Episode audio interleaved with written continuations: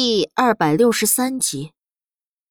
苏浅烟的死虽然惹怒了安帝，安帝却并没有让将军府受连带之罪，太子府也同样什么风浪也没有。他的太子妃封号被剥夺，贬为庶人，苏浅月却立刻被太子扶正，成为了太子妃。回到王府，苏黎被莫连锦缠着喂肉吃，累得筋疲力尽，莫连锦才放过他。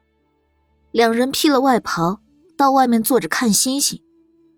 夜风有些凉爽，王府里静悄悄的，只有两人的呼吸声交织在一起。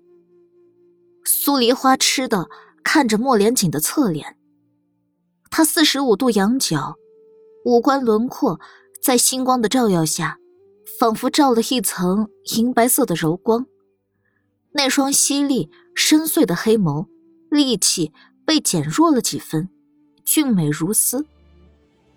他这才想起一件事儿，安帝能这么爽快地答应允我们成婚，是你允诺了他什么？莫连锦看着星空，无数星星宛若都是苏黎的眼睛。他想让你去办什么事儿啊？你快说呀，急死我了。苏黎见他嗯了一声，就没有下文，扯扯他的手，急得只想捶他。他虽然为权信压满的事，却也开始防着了。他让我签署了一份不会窥视地位的文书。苏黎笑出了声。安迪可真会玩，居然想到让你签订那种东西啊。莫连锦静默不语。你都已经做到这种程度了，他还是不愿意信你，根本没有夺位之心啊。苏黎叹了口气，唉，然后呢？你签了之后，他又要你去做什么？秘密调一份先锋军入京。也好啊。苏黎点点头。正好万寿节的时候，太子有可能会逼宫。到时候有先锋军在，我们也能更有把握把太子跟苏林城的人压制住。莫连锦不如苏黎想的那么美好。他蹙着眉，隔了好一会儿才开口。先锋军一旦入京，边关势必就会薄弱。洛楚书一直在南陵境内活动，若是先锋军动了，哪怕是微动，他也会捕捉得到这些异样。你是担心这本身就是一个局？苏黎抿唇，脑子里飞速运转，想跟上莫连锦的思绪。莫连锦点点头。我们在庆阳城之时，燕夫人动了巫族在那儿的据点，人一直由我们扣着，燕婉却没派人来庆阳城活动。之前不觉得有什么，现在想想有些古怪。还真的是。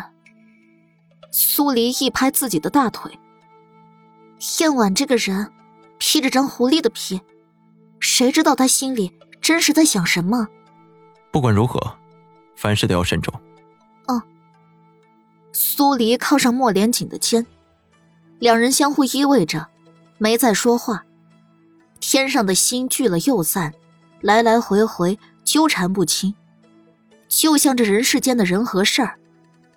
苏浅烟下葬的时候，苏黎没去，不过就是一副棺材，悄悄地从将军府抬了出去，送到了东山，连墓碑都不让立，只有一个孤零零的坟包。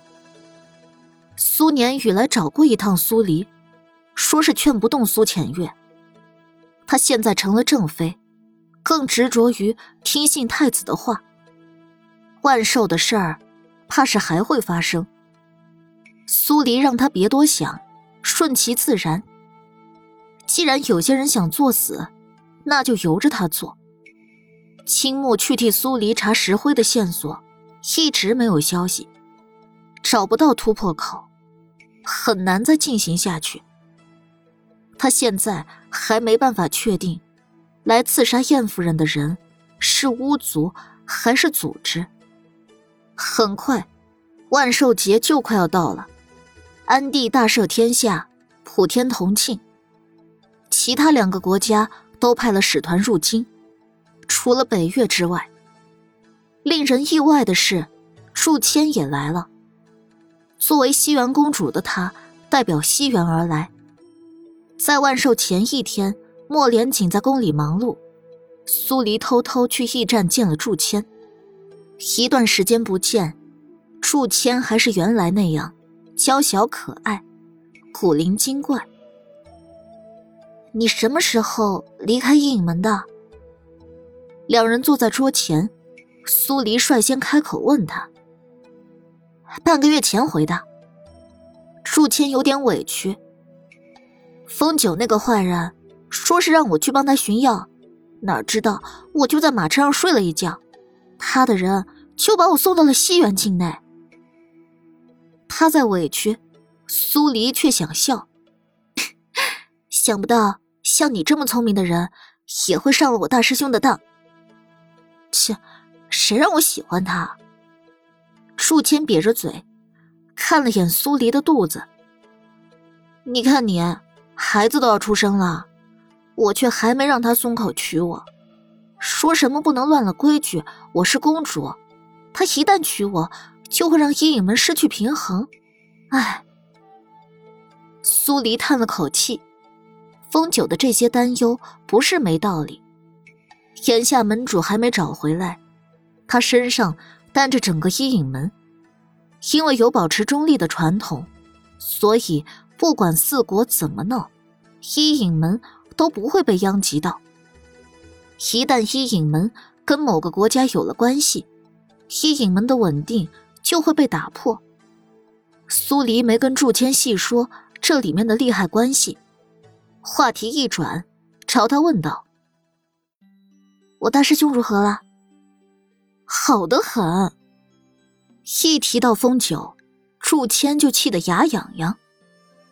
他把我支回西园了，阴影门的那些小医女就能近身伺候他了。说是让我知道他对哪个小医女动了情，我一定要把他的阴影门给烧了。苏黎拍拍祝谦的肩膀，别生气，我大师兄看着风流成性，但骨子里还是十分专一的。他虽然没说喜欢你要娶你，但他容你在阴影门待了那么久，也算是对你有益的表现了吧。真的吗？听了苏黎的话，祝谦顿时眉飞色舞了起来。真的。我就说只要功夫深，铁杵都能磨成针，不过就是个风景而已，我迟早是要他娶我的。你离开的时候，我大师兄的情况如何了？苏黎关切地问道。已经能动了，但还不能走，不过腿已经有了知觉，说是再过个把月就能下地了。祝谦回完苏黎的话，一拍自己的脑门。啊，这么算起来他已经快好了。不行，苏黎，你得帮我一个忙。啊？苏黎不懂了。等万寿节结束后，你帮我偷偷溜走，帮我甩开使团，我要去找风九。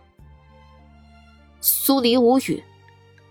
啊，你帮帮我吧，求求你了，苏黎，苏姐姐，苏宝宝。数千撒娇磨人的功力只增不减。苏黎被他叫得鸡皮疙瘩掉一地，但好在他死人都不怕，更何况是活人。咬紧牙关，愣是没承诺他什么。从驿站离开，苏黎走在大街上，身边跟着繁星，到了一家医坊，想起自己跟莫连锦这么久还没送他什么礼物，不由抬脚往里走，想进去瞅瞅有没有适合莫连锦的。然而才跨进门槛，就听到苏浅月尖利的嗓音：我是太子妃，我想要的东西谁敢不给我？可这衣裙是我先挑中的。回话的女生苏黎很耳熟，想了想才想起是那天在宫宴上他见到过的柳仁娜，莫连运新纳的侧妃。再往前走两步，立刻就看到了柳仁娜跟苏浅月撕在一起，两人同时抓着一件衣裙，谁也不肯松手。见到苏黎进来，两人脸色皆是一变。柳仁娜是松了口气，甚为苏黎会帮他，毕竟他占理。苏浅月是不屑，太子妃的封号要比战王妃尊贵多了。苏黎笑了笑，不按常理出牌的来了一句：“你们继续，我买我的东西。”两人同时一傻，苏黎是真的不想管闲事儿，朝小二招招手：“我想买男人的衣袍，你们店里最好的是哪件？”小二连忙引了苏黎去看，这是刚刚新出的款式，料子是来自异域的天彩丝。苏黎看了看，颜色虽然偏青色，但有黑色的花纹，尊贵大气，的确很不错。那我要了，你帮我包起来。好嘞。小二应了一声，把衣袍取下来，准备去柜台包好。苏黎去付钱的时候，苏浅月跟柳仁娜还在争。等他付完钱，繁星拿上包好的衣袍，两人准备离开的时候，柳仁娜突然尖叫一声，整个人朝柜台撞了过去。咚！这一撞发出巨大的声响，柳仁娜整个人瘫软倒地，捂着肚子，疼得脸色发白。他看向还抓着衣袍的苏浅月，痛苦地哽着嗓音道：“太子妃，你为何要推我啊！”说到这儿，他像是意识到了什么，目光投向自己身下，那里鲜血已经把衣料染红，还有源源不断的血在往外涌。血！苏黎迅速走过去，蹲下身给他把脉。你有身孕了？什么？我有身孕了？那这……柳仁娜慌乱地抓住苏黎的手。我的孩子，战王妃，你救救他，救救我肚子里的孩子。苏黎示意他松手，从袖袍里取出长针。繁星对苏黎施针的过程已经很熟悉了，见他取了长针，他便去拿了烛台过来。